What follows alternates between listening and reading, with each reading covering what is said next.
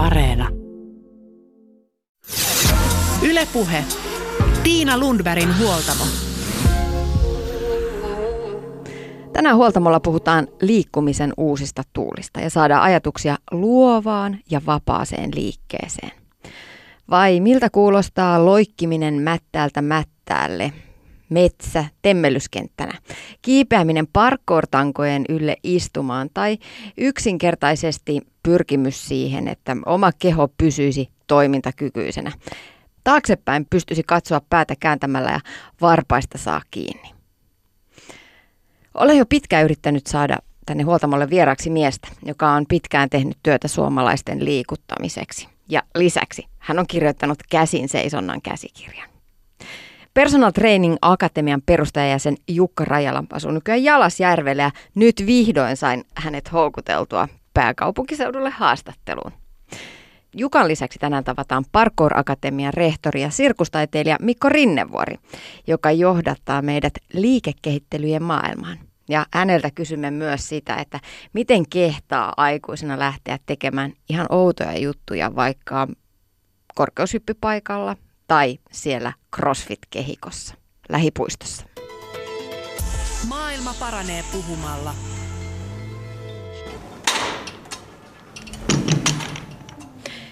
Personal Training Akatemian perustajäsen Jukka Rajala. Sä oot pitkän linjan personal trainer ja kouluttaja. Millaisia tuuli puhaltelee tällä hetkellä treenirintamalla? No ennen kaikkea puhutaan tästä monipuolisesta liikkeestä, että aletaan, aletaan pikkuhiljaa ymmärtää, että mistä sitä monipuolisessa liikkeessä on kyse. Lähdetään hakemaan sinne erilaisia tapoja hyödyntää omaa kehoa, eli puhutaan se kehonpainon harjoittelusta. Ja sitten mikä niin kuin ainakin itsellä tässä omassa pikkukuplassa on selkeästi noussut, on erilaiset taitoharjoitteet ja myös sitten yksittäisistä ominaisuuksista, niin liikkuvuusharjoittelu on selkeästi noussut ihmisten tietoisuuteen ja sitä just, että se on tärkeää, että, että se ei ole sitä perinteistä venyttelyä iltaisin, vaan tuota, sitä voidaan integroida sinne harjoitteluun monessa eri muodossa, ihan niin kuin voimaharjoittelua tai kestävyyttäkin. Mistä sä luulet, että johtuu se, että on tällainen, tällaiset trendit nyt vahvasti nousussa? No vaikea sanoa, missä se varsinaisesti johtuu, mutta ainakin itselle se on tullut siitä kautta, että se tietoisuus on alkanut pikkuhiljaa lisääntyä. Eli tuossa tekniikasta on jotain hyötyäkin, kun internetissä löytyy paljon tietoa ja, ja tuota, alkaa semmoiset rajat pikkuhiljaa aueta. Että se telinen voimistelu ei olekaan enää sitä, että sä oot telinen voimistelu seurassa. Ää, sirkusmaailma on auennut, että niin kuin esimerkiksi käsillä seisontaa pystyy opettelemaan monessa eri paikkaa. Ja, ja sitten yksinkertaisesti vaan tiedetään enemmän kehon sitä kehosta, miten se toimii. Eli miksi, miksi se liikkuvuus on niin tärkeää ja, ja miksi sen toimintakyvyn ylläpitäminen on jopa tärkeämpää kuin sitten semmoinen itsensä puskeminen äärirajoille ja, ja semmoisten tietysti tärkeiden tavoitteiden tavoittelu, mutta, mutta ei, ei kuitenkaan niin oman terveyden kustannuksella.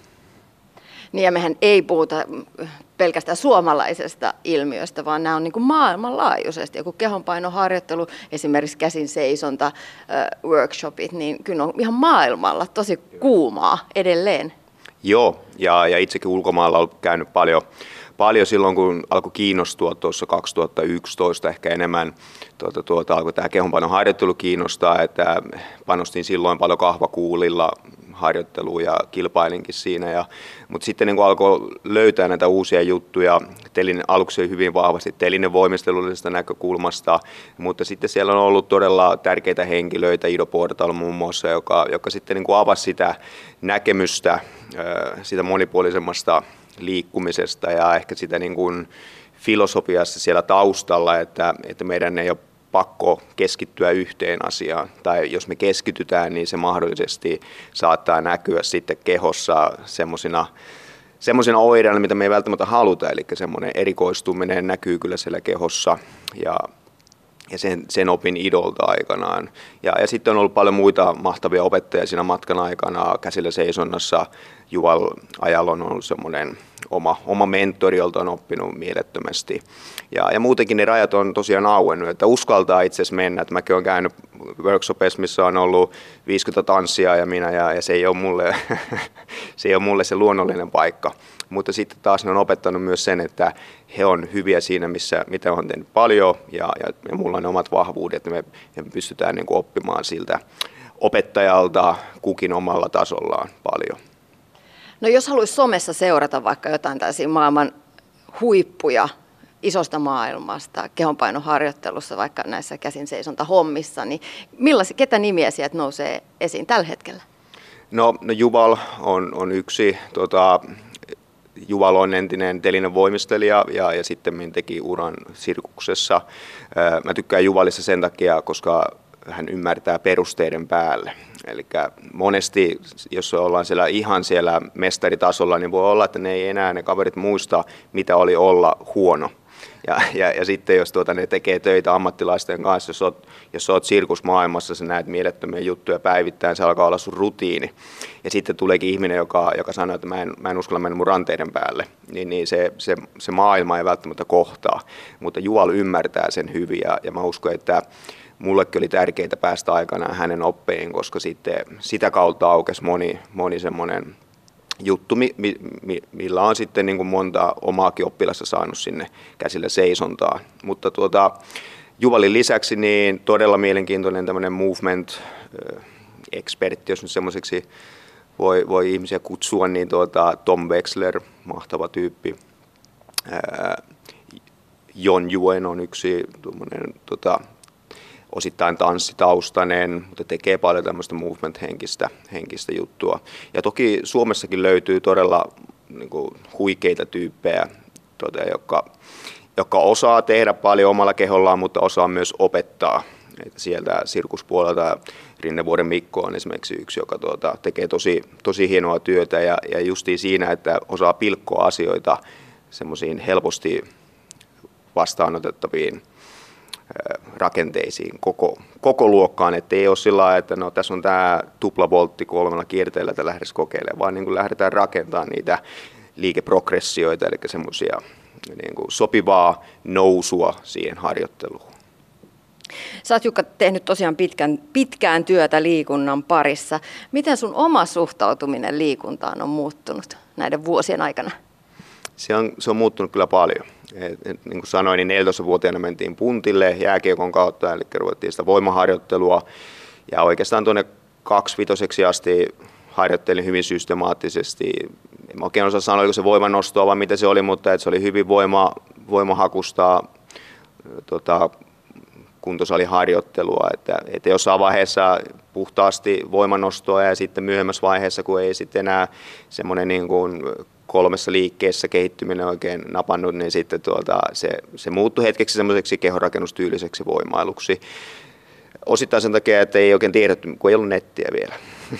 se on vaikea nykypäivänä muistaa, että sitä ei joskus ollut. Ja, eli se, se, se tieto haettiin jostakin podauslehdistä. Ja, ja, mutta mulla oli aina taustalla sellainen fiilis, että mä olisin halunnut vähän hyppiä boksien päälle ja tehdä vaikka käsillä seisontoja. Mutta se ei oikein niin kuin, se ei, se ei sopinut sinne niin kuin ympäristöön. Ja, ja edelleen, jos mä menisin johonkin kaupalliselle salille, niin kyllähän ne katsoisi mua kierroon siellä, että mitä tuo, mitä tuo oikein tekee tuolla. Eikä, että siinä mielessä mä oon siunatussa tilassa, kun mulla on aina oma, oma leikkihuone sitten, kun on omia saleja ollut, niin tuota, mä oon siellä saanut sitten kaikessa rauhassa tehdä näitä hommia. Mutta se, se on tosiaan muuttunut hyvin vahvasti sieltä hyvin voimapainotteisesta enemmän sitten tähän, mitä se nykyään on, joten mun on ehkä vähän niin kuin vaikeakin joskus avata, mitä se on. Siinä välissä melkein kymmenen vuotta panostin kahvakuulaurheiluun, eli, eli se mitä niin kuin itse tykkään tehdä, niin mä, mä kyllä tykkään mennä sukeltaa sinne syviin vesiin niissä asioissa, mitä, mistä mä sitten aidosti innostun. Taitoharjoittelu on yksi semmoinen, mikä on tällä hetkellä hyvin vahvasti. Mutta ehkä se, mitä mä niin yritän itseäni muistuttaa päivittäin, on se, että, että mun, mun etu on se, että mä oon terveessä kunnossa, että mun toimintakyky on ö, optimaalista. En mä tietysti pääse optimaaliseen. Aina on, aina on jotain pientä Ja, ja semmoinen niin kuin kivuton elämä, niin mä en usko, että semmoista on olemassa. Että kyllä sitä kipua aina siellä vähän on, mutta sitten, sitten, on, niin kuin, sitten on sitä niin kuin tyhmää kipua, sitä, että, että mä, mä tein käsillä seisontaa, vaikka mulla oli rannet tulehtunut tai jotain tämmöistä. Tein joka harjoituksen loppuun asti. Joka harjoitus pitää loppua siihen äh, hiittitreeniin esimerkiksi. Että semmoisia, kun osaa niin poistaa vähän, ei kaikkea poistaa kokonaan, koska niissä kaikissa on hyvät, hyvät jutut. Mutta se just se, että osaa, olla sitten, osaa lopettaa ajoissa ja, ja maltaa olla riittävän monipuolinen, koska se on joskus tosi kiva erikoistua yhteen asiaan, koska siellä, missä sä oot suhteellisen hyvä, niin siellähän on kiva, siellä, kiva porskutella eteenpäin ja opetella vielä vähän paremmaksi siinä, missä on jo valmiiksi hyvä. Mutta että, että se, semmoinen monipuolisuus on ehdottomasti tullut tässä vuosien aikana ja se koko ajan, koko ajan niin kuin laajenee se. Että edelleen tuota, tuota, saan itseni kiinni siitä, että niin kuin, katse on tullut hyvin kapeaksi, mutta sitten tota, se on se hetki, kun on aika taas oppia uutta. Että okei, nyt sä oot taas Jukka mennyt vähän tuohon kapea katseisuuteen, että olisiko nyt aika sitten taas vähän avartaa sitä omaa, omia näkökulmia.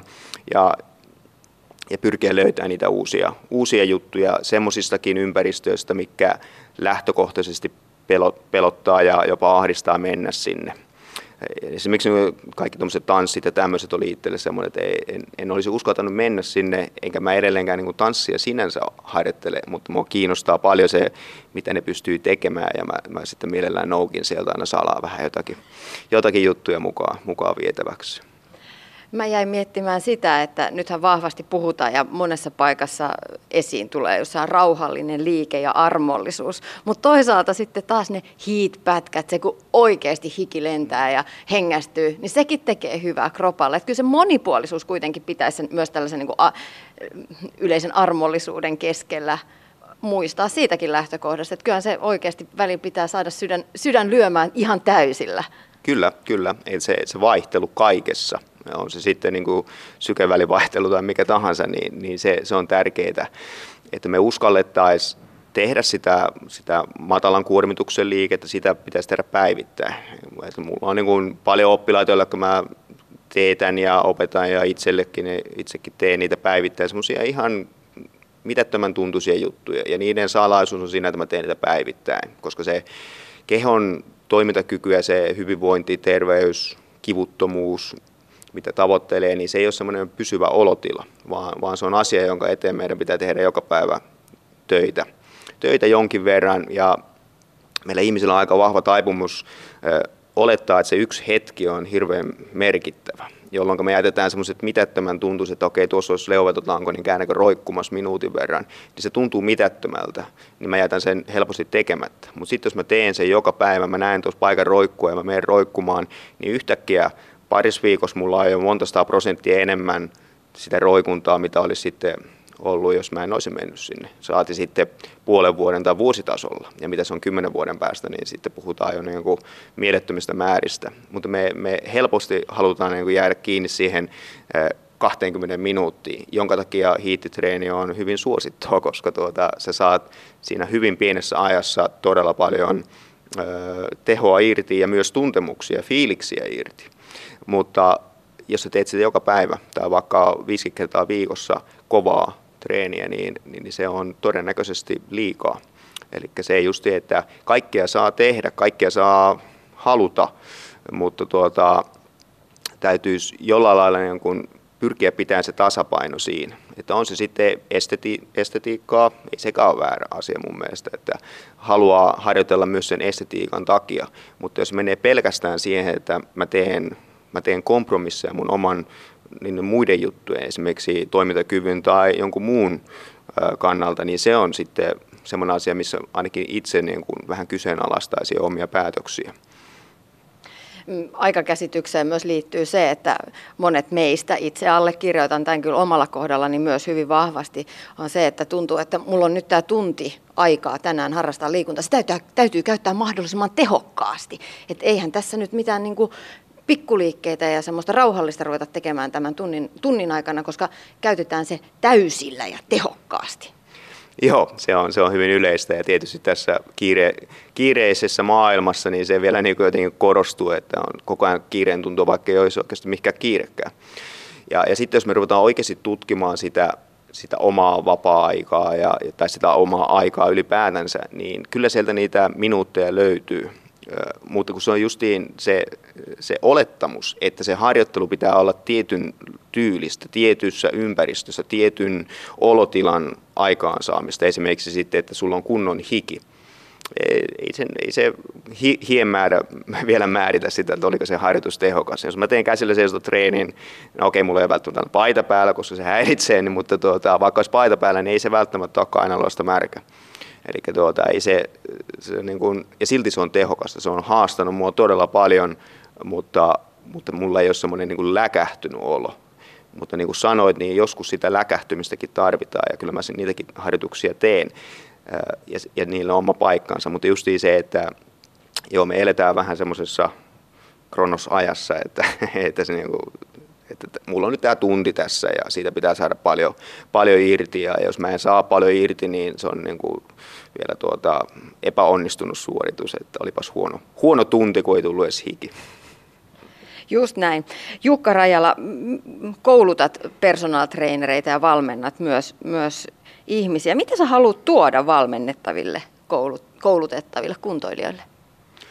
No, kyllä mä oon niin kuin siinä omassa jutussa mä oon nostanut esille vahvasti toimintakyvyn, eli sitä, että mitä se sisältää, että, että mitä olisi se monipuolinen liike. Se on, se on semmoinen asia, jota on, sitä vaan tutkitaan koko loppuelämä niin kuin tässä henkilökohtaisesti. Että tiedän nyt jo paljon enemmän kuin kymmenen vuotta sitten, mutta, mutta tiedän myös, että, että jos, jos jaksan ja haluan ennen kaikkea olla tässä hommassa kiinni, niin, niin tuun kymmenen vuoden päästä tietää vielä paljon enemmän. Eikä se on yksi semmoinen, että se, se, mitä se toimintakyky on, miksi sitä voimaa pitää olla kehossa, miksi sitä liikkuvuutta pitää olla siellä ja miksi meidän olisi tärkeää kehittää uusia motorisia taitoja. Ja, ja se taitoharjoittelu on yksi semmoinen, mistä mä tykkään todella paljon. Tiedän, tiedän vielä liian vähän, mutta, mutta, tuota, mutta on hyvin innokas oppimaan sitä lisää. Ja Suomessahan niin kuin taitovalmennuksen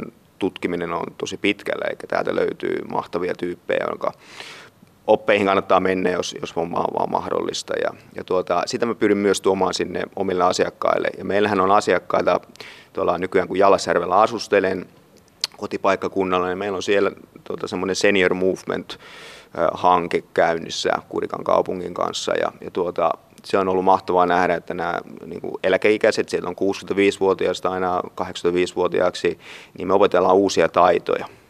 Mä välttämättä laitan niitä sinne käsillä seisontaan, vaikka osa haluaisi, mutta mennään maltilla eteenpäin, mutta ne on oppinut joka viikko oppii uusia taitoja. Jos se on, tasa, joko se on tasapainoa, joku peruskyykyn mekaniikka, että miten laskeudutaan kyykkyyn turvallisella tavalla tai kuinka roikutaan ja ihan tämmöisiä perusteita. Ja sitten taas meillä on niitä nuoria oppilaita, jotka tuota, haluaa oppia yhden käden käsille seisonnan ja ne haluaa oppia sitä ja tätä. Ja, ja, ja, ja se on mun mielestä niin tärkeää, että se ihminen haluaisi iästä riippumatta puskea itseänsä sinne uusiin taitoihin, koska sitten me tiedetään, että sillä on hirveän iso merkitys myös tuonne, niin kuin tuonne korvien väliin ja mitä siellä aivoissa tapahtuu. Ja, ja mä uskon siihen, että mitä enemmän me opetellaan uusia asioita, niin, niin, niin sen ensinnäkin enemmän me pystytään myös oppimaan, niin kuin, että meistä tulee parempia oppijoita, mutta sitten toisaalta myös me ollaan tyytyväisempiä. Et se, se uuden oppiminen eri tasoilla, niin se on hirveän palkitsevaa ja jos puhutaan niin sitä sisäisestä motivaatiosta, niin kyllä se niin kuin harjoittelun pysyvyys tulee siitä, että mä aidosti haluan tehdä sitä.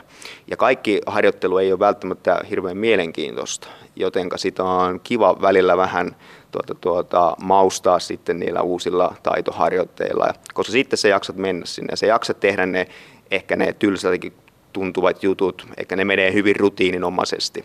Ja sitten sä pääset siihen, niin kuin siihen kivaan, kivaan hetkeen ja, ja, tuota, ja opit uutta ja sä todennäköisesti siitä innostuneena kerrot perheenjäsenille ja se leviää, niin kuin käsillä seisonta yleensä leviää. Eli ensin aloittaa äiti ja sitten onkin lapset mukana ja kohta isikin tulee sinne vähän tuota seisoskelemaan seinää vasten. Ja se on, niin kuin, se on todistettu jo monessa taloudessa. No mutta Jukka Rajala, mitä harhauskomuksia sä haluaisit korjata treenaamiseen liittyen? No ehkä semmoinen, tota, mikä ainakin itsellä on niin tässä vuosien aikana karissut pois, on, on semmoinen, että, että asiat olisi hirveän ennalta määriteltyä meidän genetiikan puolesta. Toki sillä on tietty merkitys, ei musta, tota, mä en saa mun kehoani pidemmäksi kuin se nyt on. Mutta mut sitten just se, että se mitä mä teen määrätietoisesti, niin siinä musta tulee parempi. Ja, ja sen mä oon niin kuin, sen mä oon todistanut itselleni ja sen mä oon todistanut jo kohta sadoille oppilaille, jos puhutaan niin kuin erilaisista verkkovalmennuksistakin, missä ä, ihmiset tulee sinne peloistaan huolimatta. Ja, ja se on mielestäni niin mahtavaa nähdä, että se, se ihminen se epäröi ja se pelkää, mutta silti se otti sen ensi askeleen. Ja, ja, tuota, ja se, se tekeminen todistaa sen, että mä pystyn oppimaan uutta. Mutta se määrätietoisuus on siinä se tärkeä juttu ja, ja sitä ehkä niin kuin ylitse muiden on pyrkinyt sitten tuomaan siinä omassa jutussa esille ja, ja ehkä sen takia niin kuin käsillä seisonta jäi itselle semmoiseksi tärkeäksi työkaluksi. Sehän on kiva taito myös osata ja, ja sillä saa niin kuin juhlissa aina tuota, tuota, näkyvyyttä, jos haluaa, mutta, tuota, mutta se, myös, se myös oli mulle todiste, että mä pystyn oppimaan uusia asioita. Eikä mulle se on avannut sitten moniin, niin kuin, ei liity liikuntaan mitenkään, liittyy muihin haaveisiin ja tavoitteisiin, joita mä oon uskaltanut sitten lähteä tavoittelemaan. Eli kun oppi, jos mä kerään osaan, pystyn oppimaan yhden käden seisonnan, joka niin kuin, tästä montako miljardia, meitä nyt on kohta kahdeksan miljardia, niin aika pieni prosenttiosuus osaa seistä yllä kädellä. Ja jos mä sen osaan oppia muutamassa vuodessa, niin ei ne muukkaan asiat ole välttämättä mahdottomuuksia. Ja, ja se on justiin se, että olisi sitten, että mä opin uudestaan menemään kyykkyyn, tai mä opin sen käsillä seisonnan seinää vasten tai vapaan seisonnan tai mikä tahansa, niin, niin se, niin kuin se puustaa sitä omaa tahtotilaa ja uskoa itteensä siihen, että, että ei, ei tämä nyt ole, ei tämä ole mahdotonta. Ja, ja se, että ei nyt välttämättä kaikki ole ihan mahdollista, koska tuota, joku asia voi vaan viedä monta vuosikymmentä ja, ja jos aloitat vaikka mun ikäisenä, niin en, en mä enää, niin kuin, en, en mä tavoittele sirkusammattilaisuutta, mutta mä oon pirun tyytyväinen siihen, mitä mä oon saavuttanut ja, ja se avasi monia ovia ja, ja sitä mä toivon sitten myös omille oppilailleni tuota, vievän. Ja he oikeastaan tekee sen työn, että, että tuota, mä oon siinä vaan semmoinen pikku, pikku ohjeistaja siinä sivussa. No jos puhutaan, puhutaan ihan konkreettisesti sitten monipuolisesta liikkeestä, niin mi, mitä sillä tarkoitetaan? Mitä sä sillä tarkoitat? Niin. No, mä tarkoitan sillä sitä, että ensin keskitytään perusteisiin. Perusliikemallit, eli se, että me pystyttäisiin olemaan kyykyssä, me, meillä olisi tapoja nousta esimerkiksi lattialta ylös ilman käsiä useammallakin kuin yhdellä tapaa. Mä, mä pystyn roikkumaan riittävästi, pystyn liikkumaan neljän raajan varassa, pystyn tasava, tasapainoilemaan ainakin nyt yhdellä jalalla, ei nyt yhdellä kädellä pystyä tasapainoilemaan, mutta siellä, että siellä olisi niin monipuolisuutta. Jos mä ylläpidän noita perusliikemalleja, niin todennäköisesti mun liikkuvuus ja voimatasot siihen, että mä pystyn elämään – läpi elämän ilman, ilman apua sitten siellä vanhuusvuosinakin, niin, niin, niin todennäköisyys on aika suuri. Eli ne, ne pitää yllä sitä toimintakykyä. Ja, ja sen päälle tulee sitten ne lajit, joita mä saatan harrastaa. Mulla se oli jääkiekko, mutta toisella se voi olla telinen voimistelu, paletti, mikä tahansa. Ja, ja sitten tietysti ne omat tavoitteet. Eli jos mä haluan kyykätä 300 kiloa, niin, niin tuota, se, se vaatii sen tietyn toimintakyvyn, tietyn, tietyn kyvyn ö, tehdä sitä liikettä, mutta sitten myös tietysti sitä määritellystä harjoittelua. Mutta se just, että olisi sitten tavoite mikä tahansa, niin, niin, se, se alkaa sitten määritellä myös sitä, että mitä siltä keholta vaaditaan. Käsillä seisojalla ei tarvitse olla 300 kilon kyykkytulosta ja, ja taas voimannostajan ei tarvitse pystyä seisomaan yhdellä kädellä. Mutta toisaalta, jos ne kaverit oppisi toisiltansa vähän jotakin, niin, niin se on justi se, mitä siellä monipuolisella liikkeellä tarkoitetaan tai tavoitellaan, että, että opitaan toisilta eri, eri asioista, vaikka se olisi näennäisesti hyvin, hyvin kaukana siitä omasta erikoisalueesta ja osaamisesta. Ja, ja sitähän, sitä nykyään niin kuin tapahtuu enemmän, saisi tapahtua vielä paljon paljon enemmän, varsinkin lapsilla, että siellä oikeasti aidosti lapset sais mennä lajista toiseen ja sitä ei katsottaisi pahalla. Mutta tuota, ehkä noin mä sen määrittelisin, että se perusliikamallit ensi kuntoon ja, ja tuota, sitten ne omat, omat lajit ja tavoitteet huomioiden niin lähteä miettimään, että mitä, mitä se oikeastaan vaatii. Että onko se sitä tanssialla vaikkapa tai jollain telinevoimistajalla täytyy olla huomattavasti laajemmat liikelaajuudet kuin sitten vaikka pikajuoksijalla. Mutta pikajuoksijan keho pitää olla aika jänteikäs. Eli sitten sitä pitää löytyä sitä jäntevyyttä ja sitten taas toisaalta nopea hermosto. Eli niin kuin, sitten se harjoittelu lähtee muokkaamaan sitä sinne suuntaan, mitä me, mitä me tavoitellaan. Ylepuhe. Tiina Lundbergin huoltamo. Näin totesi Personal Trainer Akatemian perustajajäsen Jukka Rajala. Seuraavaksi huoltamolla lähdetään Parkour Akatemiaan tapaamaan rehtoria, sirkustaiteilija Mikko Rinnevuorta. Kevään tullen puistot houkuttavat liikkeelle ja trampoliinit pomppimaan. Mitä vinkkejä liikkeeseen tarjoaa Mikko Rinnevuoria? Mihin suuntaan hän haluaisi liikuntakulttuuria viedä? Yle puhe. Mikko Rinnevuori, sä oot Parkour Akatemian rehtori ja tuossa edellä Jukka Rajala ihaili kykyäsi palastella liikkeitä osiin ja ohjaamaan liikeprogressioita. Miten se tehdään? Se on kauhean ystävällistä Jukalta. Kiitos. Se liikkeen palastelu osiin, niin mun tausta siihen on, on opinnot Jyväskylässä. Liikunnan opinnot siellä, jossa tota, mä seurasin aika pitkään semmoista kehitysvammaisten telinevoimisteluryhmää, jossa tota, silloinen telinevoimistelun lehtori järjesti ikään niin kuin sen telinevoimistelusalin sillä tavalla, että kaikki oppilaat, joita, joita siinä ryhmässä oli, pysty, pysty harjoittelemaan niitä liikkeitä, jotka tavallaan niin kuin kuulostaa vähän semmoisilta rajuilta niin kuin voltti ja kippi ja käsin seisonta ja, ja se oli mun mielestä kauhean järkevästi hoidettu joka tapauksessa. Siis se lähtökohta oli se, että kun on jonkun, jonkun liikkeen joku semmoinen perusliikemalli, niin kunhan se yksinkertaistaa riittävän pitkälle, niin se liikemallia pystyy, pystyy jollain tavalla harjoittelemaan.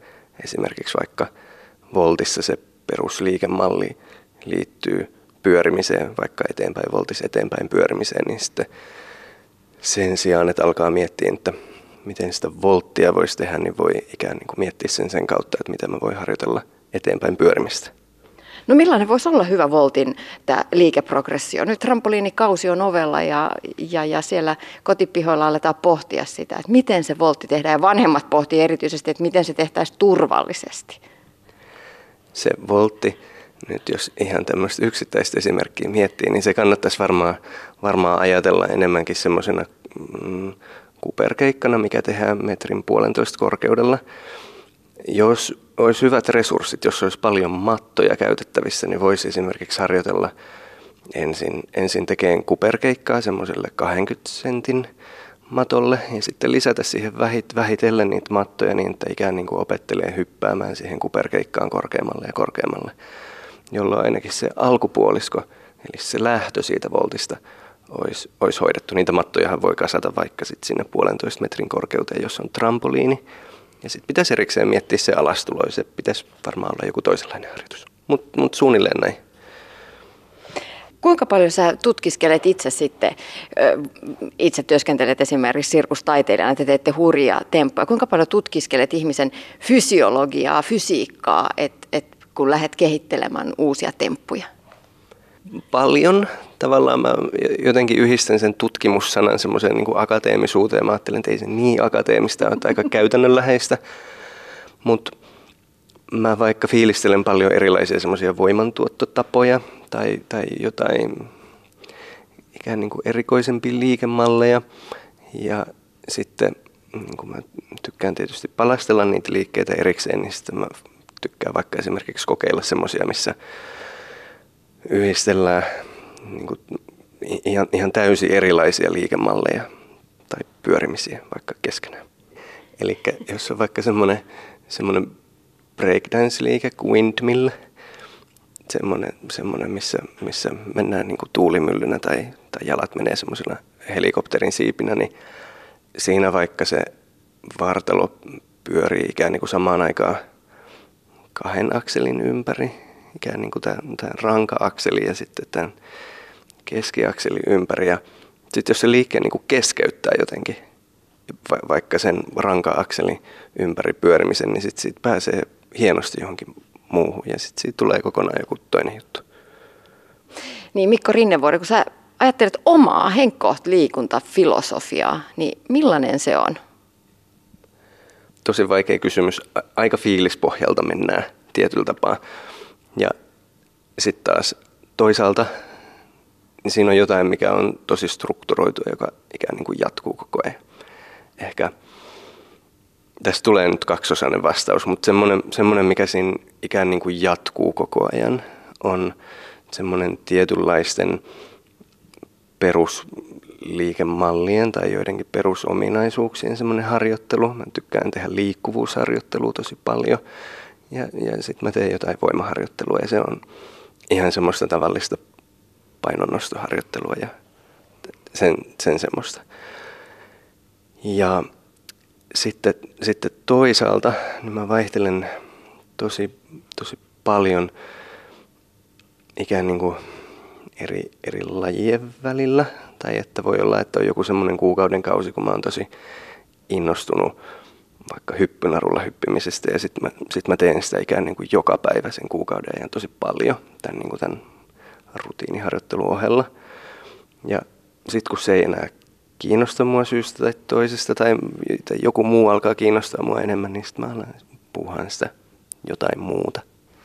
Niin, sulla on täällä Parkour Akatemian rehtorina ikään kuin oma leikkikenttä valmiina joka päivä, kun tuut tänne, tänne töihin. Tässä on AirTrack, tällainen ilma, ilmatäytteinen patja taustalla, on renkaita, on, on parkour-aluetta inspiroiko tämä tila ja tänne tulo joka päivä keksimään uutta ja hakemaan sitä liikettä?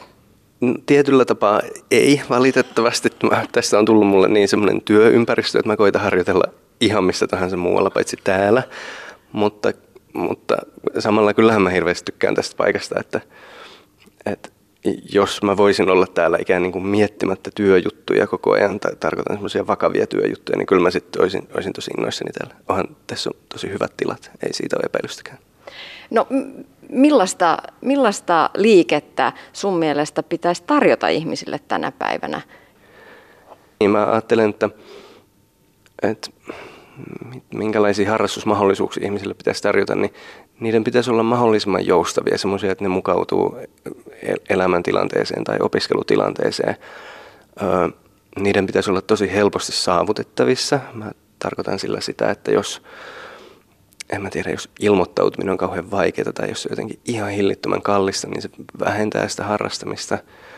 Öö, mä uskon paljon siihen, että semmoiset lähiliikuntapaikat toimii kauhean hyvin ihmisillä – ja mulla on aika selkeä kuva tästä, että ihmiset harrastaa mielellään lähellä heidän kotia, mikä on tosi ymmärrettävää. Niin, ja, ja sitten mä ajattelen vielä, että ennen kaikkea se pitäisi jotenkin järjestää sillä tavalla se liikunta, että se on tosi kivaa. Että siitä tulee semmoinen myönteinen, myönteinen kehonkuva, että tulee semmoinen olo, että itse asiassa mä pystyn harjoittelemaan näitä asioita ja sen porukan tietysti pitäisi olla semmoinen, että siinä jotenkin viihtyy. No entä sitten se liike? Millaista liikettä ihmiset, lapset, nuoret, aikuiset tarvitsisivat tänä päivänä, jotta he vois hyvin? Niin, jos, jos mä voisin jotenkin, jotenkin päättää, että miten kaikki liikunta järjestettäisiin vaikka alakouluikäisille, niin mä ehdottaisin varmaan ensimmäisenä kaikille ähm, kahden tunnin päivittäistä toimintaa metsässä tai jossain jossain kosteikossa, en mä tiedä, jossain no, suolla tai jossain männikössä, männikössä liikkumista. Et sitten, sitten ihmiset vois tehdä siellä, mitä, mitä, mitä ne haluaa tehdä, vaikka kävellä sitten, jos ei muuta. Mutta mä ajattelen, että, että semmoiset oikein rakennetut liikuntaympäristöt ja sitten semmoiset tietysti semmoiset luonnolliset toimintaympäristöt, niin kuin vaikka se mäntymetsä, niin ikään niin kuin johdattelee tai ikään niin kuin kutsuu ihmisiä liikkuu jollain tietyllä tavalla. Jos mietit semmoista mäntymetsässä olevaa polkua, niin se, semmoisella kankaalla, niin eikö semmoisella olekin maailman kivoin juosta, niin, niin on pa- paljon parempi kuin jossain, jossain tota, katukiveyksellä. Niin, niin mä, niin mä lähtisin ehkä, ehkä tässä liikkeelle semmoisten, semmoisten tosi hyvien liikuntaympäristöjen kautta. Ja, ja sitten uskon, että kun ihmisille järjestää hyvät liikuntaympäristöt ja kivat kaveriporukat, niin sitten tota, ei siihen liikuntaan tavallaan tarvitse motivoida enää sen kummemmin. Ja sit, tai ehkä vähän semmoinen helpompi esimerkki voisi olla vaikka jossain pallopeleissä tehtävä semmoinen, höntsäpelaaminen.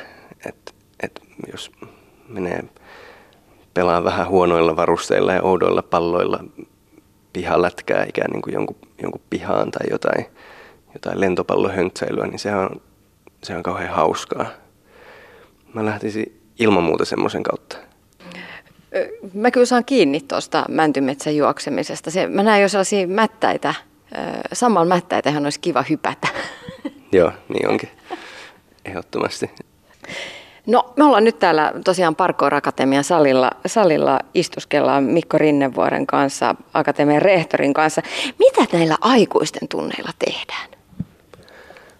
Aikuiset, aikuisten saa jollain tavalla päättää täällä, että mitä siellä tunneilla tehdään. Meillä on siis aikuisten, aikuisten parkour-tunteja ja sitten, sitten meillä on aikuisten freerunning-tunteja.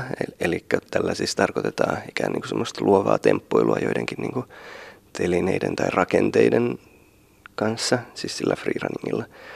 Sitten meillä on akrobatiatunteja ja semmoisia käsin seisontatunteja, niissä, niissä ollaan vaan ylösalasi. Ja sitten mä pidän itse semmoisia aamutunteja, jossa tota, tehdään vähän kaikenlaista. Siellä tehdään varmaan ennen kaikkea semmoisia kehohallintaharjoituksia semmoisia rytmiharjoituksia, semmoisia perusliikemallien harjoituksia, mutta, tavallaan vähän vaikeutettuna. Kaupungithan on innostuneet myös tukemaan tällaista vapaata liikettä. Sinne on puistoihin tullut erilaisia rekkitankoja, parkour, crossfit-puistoja löytyy aika monestakin eri kaupungista tänä päivänä. Jos me nyt on se rekkitanko, niin kuin tässä salilla on, niin mi- mitä tällä voi tehdä? Mitä siellä puistossa voi ruveta temppuilemaan? Ne näyttää aika usein nimittäin olevan melko yksinäisenä siellä ne telineet. Kutsuu kuitenkin puoleensa. Niin just, tämä on itse asiassa tosi hyvä pointti tämä, että ne telineet on siellä ikään niin kuin yksinäisenä. Mä ajattelen, että, että, että siinä varmaan on kyse jonkunlaista kontekstin puutteesta. Tarkoitan tällä sitä, että, että jotta niillä voi tehdä jotain, niin olisi varmaan pitänyt käydä jollain rekkitankokurssilla, mikä on kauhean ongelmallista. Ja sitten tota, semmoiset liikkeet, mitä, mitä ikään niin kuin kaikki tietää, niin ne on sitten varmaan leuanveto. Ja sitten mä en tiedä, onko se pitkällä aikavälillä kauhean hauskaa. Mitähän niillä pitäisi tehdä? Tota, hyvä kysymys. Öö, no, jos ne ei olisi kauhean korkealla, ne rekkitangot, niin mä varmaan lähtisin kokeilemaan sitten, että mitä, mitä ikään niin kuin eri asioita niillä, niillä voi tehdä semmoisen roikkumisen ja leuanvedon lisäksi. Niin kuin vaikka, että voiko pääseekö sinne päälle jotenkin istumaan – tai jos se ei ole hirmu korkealla, niin voiko sen päällä vaikka tasapainoilla jotenkin, mutta ei, ei kande mennä, jos se on tosi korkealla. Tai sitten vaikka voisi miettiä, että jotenkin kuin monella eri tavalla siinä voi roikkua, niin kuin miten muuten kuin vaikka vaan sillä leuanveto-otteella. Kuulostaa hyvältä, mutta noi tulee just sieltä lasten maailmasta. Tiedätkö, aikuisille ei tule mieleenkään nähdessä jonkun tuommoisen rakennelman, että hei, et miten mä pääsisin tuonne päälle istumaan. Sellaiset seitsemänvuotiaathan on jo heti, he, heti luo sellaisen kuvan, että joo joo, ja keksii sen, miten sinne mennään. Et me aikuiset ollaan jotenkin kangistuttu siihen, että jos on tanko, niin siinä tehdään kieppi. En osaa kieppiä, en mene sinne. Joo, totta, totta. Se on varmasti tietysti aika kangistava ajatus, ajatusmalli, jos miettii, että, että mun pitää osata jo jotain ennen kuin mä voin lähteä fiilistelemään sitä. Että se kuulostaa aika ahdistavalta. Mun on pakko haastaa tässä nyt sen verran, että koska, koska itselleni esimerkiksi tulee jo vähän niin kuin epämukava olo, jos seison käsilläni jossain semmoisessa paikassa, mikä ei ole suorastaan suunniteltu käsin seisontaan. Eh, tulee sellainen olo, että kaikki ihmiset katsovat, että mikä tuo kylähullu nainen on, joka seisoskelee täällä käsillään. Niin eikö sulle tule koskaan sellainen olo, kun sä teet, meet loikkimaan yleisurheilukentän korkeushyppypatjalle oudosti, että mitä nuo kaikki muut ajattelee? Niin, joo, okei, okay, okay, mä ymmärrän.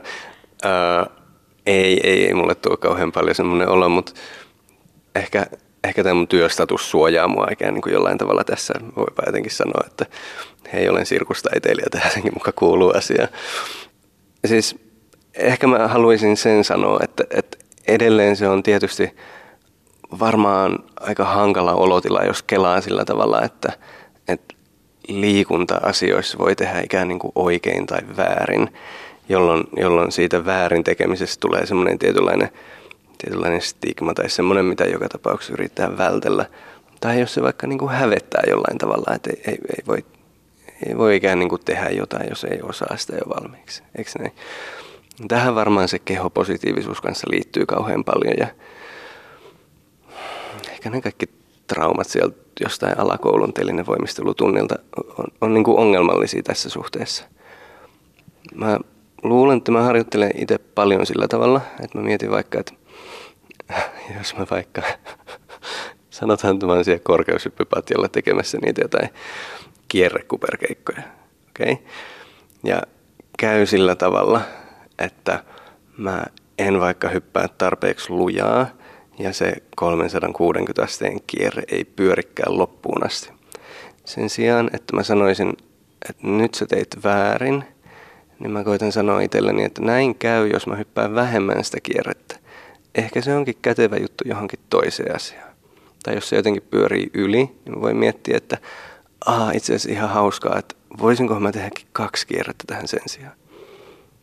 Jos mä voin vielä lisätä siihen, siihen ajatukseen siihen käsin seisonta-ajatukseen, että jos se, jos se paikka on jotenkin tehty käsin seisontaan, niin se, se on kyllä kurjaa. Se kuulostaa, se on niin kuin ikävää, varsinkin jos miettii sillä että mä, mä haluaisin tehdä tätä, mä haluaisin tehdä tätä, mutta mut mä en niin kuin voi, koska mä jotenkin niin kuin nolottaa. Voi ei, se, se on niin kuin kauheata. Ehkä, ehkä tämmöiseen tilanteeseen niin voisi vaikka auttaa sit se, että – että kävis vaikka harrastamassa sitä, kävis vaikka siellä jollain akrobatiatunnilla kerran ja voisi vois vaikka sanoa, että ei kun, kun mä harrastan, mä harrastan sirkusakrobatiaa, että tämä niin on vaan mun kotitehtävä. Että jotenkin pääsisi sen ohi. Maailma paranee puhumalla. Näillä Mikko Rinnevuoren ajatuksilla kohti uutta vapaata liikettä. Ei kangistuta kaavoihin. Seisotaan käsillä tai päällä tai mennään karhunkäynnillä rapukävelyllä sohvalta jääkaapille. Useimmiten liikettä rajoittaa omat asenteemme ja mielemme. Vapautta, ystävät. No, miten treenin kanssa sitten edetään? Miten tällaista luovaa liikettä, movement, tyyppistä kehonpainoharjoittelua tehdään sitten ihan käytännössä, että karhunkäynti onnistuisi ja rapukävelyä jaksaisi kävellä, että oppisi seisomaan käsillään. Palataan Jukka Rajalan juttusille. No siitä varmasti löytyy nuo perusliikemallit, ja niistä mä lähden aina liikkeelle. Mä testaan, että ihminen pääsee kyykkyyn ja pystyy roikkumaan riittävän ajan, ihan tämmöisiä perushommia. Mutta mä tykkään myös sisällyttää sinne aikaisessa vaiheessa semmoisia pieniä liikeyhdistelmiä. Ihan vain sen takia, että niissä ensinnäkin edet, se ihminen edes tiedä sitä, mutta mä haastan sitä jo motorisesti liikkuvuuden ja voiman kannalta. Eli niissä Mä tykkään sen takia semmoisista liikeyhdistelmistä, missä liikutaan eri suuntiin, koska siinä, siinä huomaamattaan joutuu hyödyntämään niitä kaikkia fyysisiä ominaisuuksia. Plus siinä tulee sitten vielä jopa se hiki ja, ja joskus sykekin nousee, eli siinä tulee se tekemisen fiilis. Ettei se mene liikaa semmoiseen niin nysväämiseen. Et joskus sitä nysväämistä tarvitaan, kun puhutaan niin sanotusti niin kuin lokaalista harjoittelusta. Ja sitten taas globaali harjoittelu on sitä, että me tehdään isoja, laajoja liikkeitä.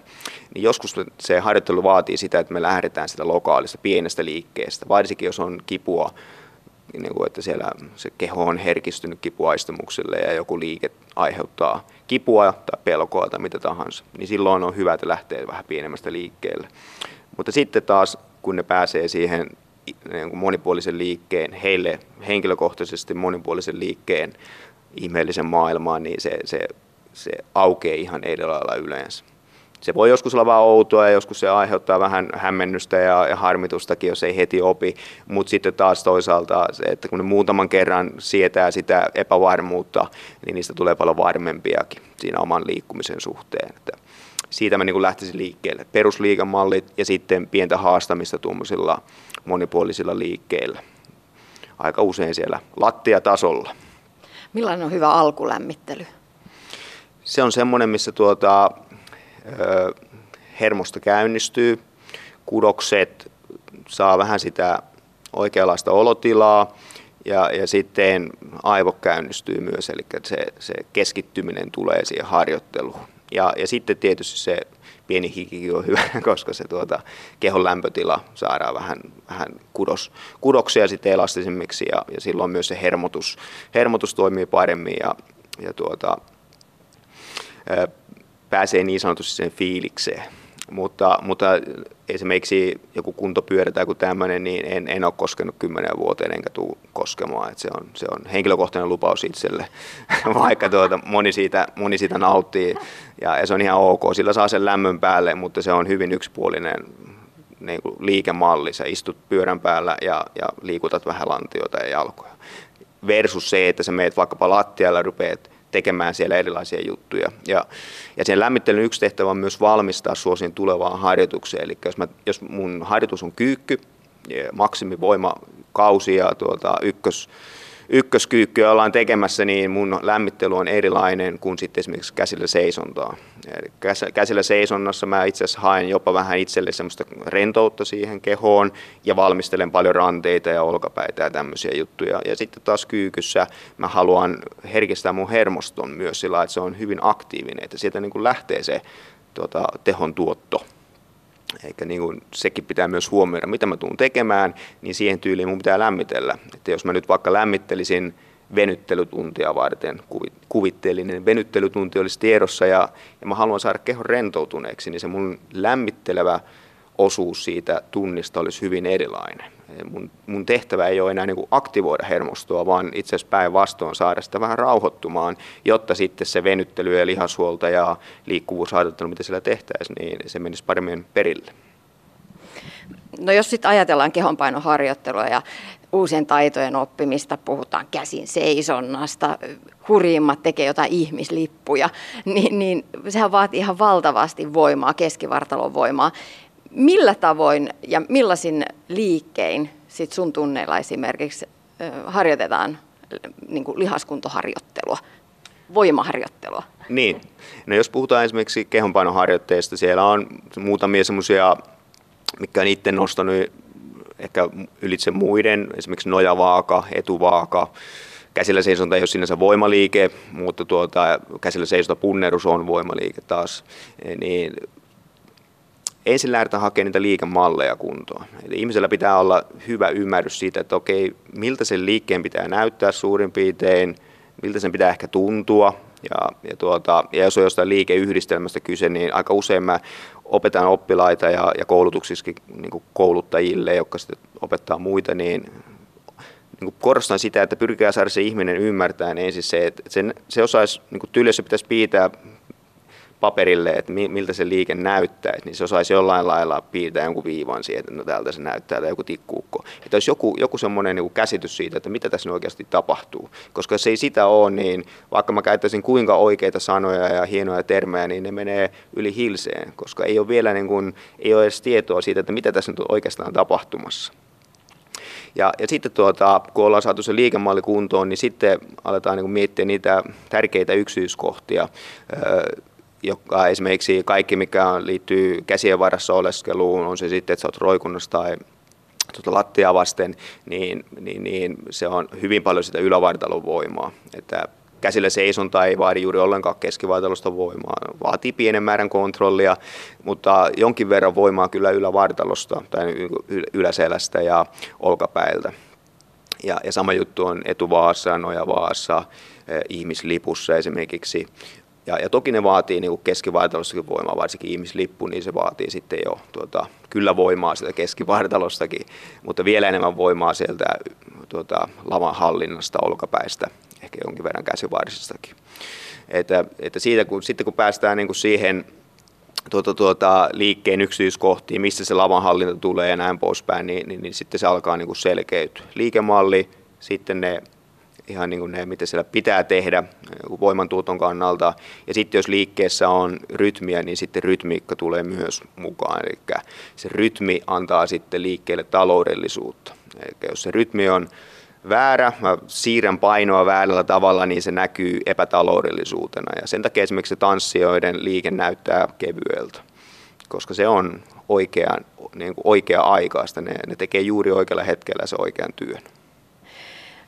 Niin, aika monet liikkeet lähtee vahvasti sieltä keskivartalon tuesta. Millaisia ja miten vatsalihaksia kannattaa tehdä? Oona Kivelä täällä huoltamolla muutama viikko sitten sanoi niin, tai vinkkasi niin, että niitä pitää kutitella joka suunnasta. se oli Oonalta hyvin sanottu, että tuota, mä teen aika paljon niin kuin keskivartalolle duunia siinä, kun mä liikun ja, ja kaikki muukin tietysti, eli en pelkästään minä, vaan, vaan se just, että kun mä lähden luomaan sitä liikettä, oli se sitten minkä tahansa liikesuuntaan, minkä tahansa niin kuin voimantuottosuuntaan, niin se kyllä se keskivaitalo on siellä mukana. Hyvin, hyvin harvassa liikkeessä se jotenkin se keskivaitalo saataisiin pois sieltä. Eli kyllä se on aina vahvasti mukana. Se, mitä mä ehkä itse korostan nykyään, on sitä, että jos, jos vaatii paljon voimaa, Esimerkiksi kaikki voima-alueet vaatii tosi paljon sitä, jos mun tarkoitus on saada kova maastavetotulos, niin mun pitää saada se stabiliteetti sinne kuntoon. Ja, ja ehkä korostaisin silloin vähän enemmän just sitä asennon hallintaa, eli tehdä semmoisia keskivaataloharjoitteita, missä me niin kuin staattisesti pystytään niin kuin kontrolloimaan sitä. Ja sitten jonkin verran sitä dynaamistakin liikettä en osaa sanoa mitä tarkkaa suhdelukua, että jostain muistelen lukeneeni ja, ja myös käyttäneeni itse jonkin verran sitä suhdetta, että kaksi kolmasosaa oli sitä staattisia pitoja ja yksi kolmasosa sitten dynaamista liikettä. Esimerkiksi jalkojen nostoja, roikkuja ja kaikkea tämmöisiä dynaamisia liikkeitä. Mutta just tuohon kutitteluun liittyen, niin, niin, niin, niin se, sitä pitäisi olla mun mielestä enemmän, koska se, se tarkoittaa sitä ehkä, en tiedä mitä Oona tarkoitti, mutta mun, mun oppikirjassa se kutittelu tarkoittaa sitä, että mä pystyn hyödyntämään mun keskivaaritoille, eli se ranka toimii hyvin, koska se, siitä ei ole hirveästi hyötyä, jos mulla on mamman vahvimmat vatsalihakset, mutta mun ranka, rangan toiminta on heikko, koska sinne, se ei ole, sille ei ole tarjoltu riittävästi monipuolista liikettä. Ja esimerkiksi just semmoiset, että kuinka sä pystyt nousemaan lattialta, onko sulla yksi tapa vai keksiksä viisi eri tapaa nousta lattialta ilman käsiä, koska se vaatii keskivaltiolta voimaa. Se vaatii sitä, että sä pystyt rutistamaan itse riittävän pieneen kasaan ja, ja käyttämään myös sun tota, raajoja, vastapainoja ja näin poispäin. Se vaatii sitä, mutta sitten se vaatii myös sitä, että sä pystyt staattisesti olemaan tai ylläpitämään asentoa, joko ihan niin kuin staattisessa asennossa tai sitten jossain liikkeessä. Että, että joskus sulla on liikettä kehossa, mutta sun pitää stabiloida, eli niin kuin pystyä pitämään se ranka staattisesti yhdessä asennossa. Ja yksittäisistä liikkeistä niin mä tykkään todella paljon esimerkiksi jalkojen nostoroikkuja ja tämmöiset harjoitteet sitten niin kuin dynaamisista liikkeistä, missä tuota, se keskivaatelo joutuu tekemään tosi paljon duunia ja, ja siinä samalla saadaan kivasti se roikunta mukaan. Että, että aina jos siinä on raajojen liik- jonkinlainen liike ja liikkeen hallinta mukana, niin silloin saa kyllä niin kuin vihreitä valoa multa, semmoiset keskivartaloharjoitteet. Mutta jos se on hyvin eristettyä, niin silloin mä yleensä ainakin haluan tietää syyn, että miksi me tehdään näitä tai miksi mä teettäisin kellekään näitä. Että taas mennään siihen, että tarvitaanko me sitä lokaalia liikettä kuinka paljon ja, ja pystytäänkö me tekemään turvallisesti sitä globaalia liikettä, sitä isoa liikettä. Joskus voi olla, että se jalkojen roikkuen ei ole oikea liike kaikille, jolloin joudutaan lähteä esimerkiksi tai ei jouduta, vaan lähdetään sitten muista harjoitteista esimerkiksi tämmöinen ihan peruskuppipitoharjoitus lattialla, josta voidaan sitten jalostaa erilaisia linkkuveitsiä ja, ja tuota, muita, muita dynaamisia liikkeitä. Kehonpainoharjoittelu, movement-liike on tuonut maailman ihan oman tällaisen kuin liikekielen mielestäni. Se, se on lumoava liikekieli, jossa tanssin ja jotenkin itämaisen taistelulajien tavoin liikutaan asennosta toiseen. Sanoin, että se on lumoavan näköistä, sitä se todellakin on. Toki näin voimistelijan näkökulmasta joskus ne koukkupolvet vähän siellä mm. häiritsee, mutta, mutta miten sä itse Jukka Rajala kuvaat sitä liikettä? No joo, sähän kuvailit sitä hyvin siinä, että tuota, mitä mä uskon, että miksi, miksi se näyttää siltä, miltä se nykyään näyttää, sehän, sehän voisi olla paljon muutakin. Että se niin kuin liike ja movement, niin kaikki on sitä jossain määrin, tai ei jossain määrin, vaan on sitä, kävely on movementia ja näin poispäin, mutta se, että miksi se on saanut tuommoisen ulkoasun, niin, niin osittain varmasti se, että minkälaisia niin kuin taustahenkilöitä on siellä, esimerkiksi Ido ja tämmöiset henkilöt, joilla on sitten taas vahvaa kapoeiratausta ja, ja, ja tuota, myös sitten sieltä itämaisesta kamppailulaajasta ollaan hyödynnetty juttuja, eikä siellä Sinänsä ei onneksi tarvitse keksiä yhtään liikettä. En, en yhtäkkiä keksi yhtään liikettä, minkä olisin itse keksinyt. Mutta toisaalta mä oon joutunut, mun keho on joutunut keksimään jokaisen liikkeen, minkä mä oon oppinut. Eli se ne, liikkeet on siellä valmiina ja, ja, ja se meidän evoluutio on kyllä niin kuin meihin koodannut sen ihan mukavasti. Siellä on kohta 100 miljardia ihmistä meitä ennen, ennen elänyt, eli sieltä tulee niin kuin hirveästi sitä, että mitä sinne on kehon koodattu. Ja mun pitää ikään kuin vaan tuoda se ulos sieltä. Ja, ja sitä nyt ollaan ehkä niin kuin tässä movementissa tuomassa vahvemmin esille, että me uskalletaan alkaa tuoda ulos sitä, mitä sieltä kehosta jo valmiiksi löytyy. Ja osalle se on hyvin semmoisia akrobaattisia trikkausjuttuja, varsinkin nuoremmille. Et sitten kun ikä alkaa olla vähän enemmän ja haluaa sitten ottaa vähän turvallisemmin eikä ottaa turhia riskejä ja, ja tietyt liikkeet jää ihan luonnostaan pois, mutta se liikekieli voi olla silti erittäin monipuolista ja, ja tuota, mitä siellä on sitten lainattu, niin justiin näistä itämaisista kamppailulajeista ihan varmasti capoeira, erilaiset tanssit, varsinkin niin nykytanssista niin näkee tosi paljon just sitä kaikkia lattiatekniikkaa ja mitä on sitten itsekin vähän hyvien opettajien oppeihin päässyt sitten niitä testailemaan ja, ja tuota, ja telinen voimistelu. Kyllä se telinen voimistelu on hyvin vahvasti siellä sirkuksesta, tulee tietysti tämmöiset käsillä seisonat ja nämä mukaan sinne, niin, niin se on, se on tuommoinen niin kuin sulatusuuni, mikä on heitetty vähän kaikkea ja katsotaan, että mitä siitä sitten takomalla tulee ja jokainen takoo sitä oman näköisensä jutun. Ja, ja se on minusta hienoa siinä, että se, se on oma juttu, se on, niin kuin, se on se sun oma juttu. Ja, ja sen takia mä uskon, että ihmiset jää siihen helposti koukkuunkin.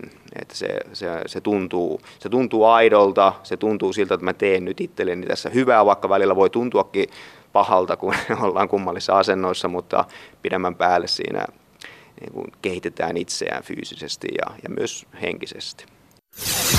Ylepuhe. Tiina Lundbergin huoltamo. Ja jos mieltä ei kaivelemaan, että mitä tämä kehonpainoharjoittelu oikein on, millaisesta liikekielestä on kysymys, niin kannattaa käydä katsomassa Tiina Lundbergin huoltamon Instagram-tili. Sieltä löytyy muutama esimerkki. Tässä oli kaikki jutut tänään ensi viikolla taas uusia teemoja luvassa. Siihen asti, moikka!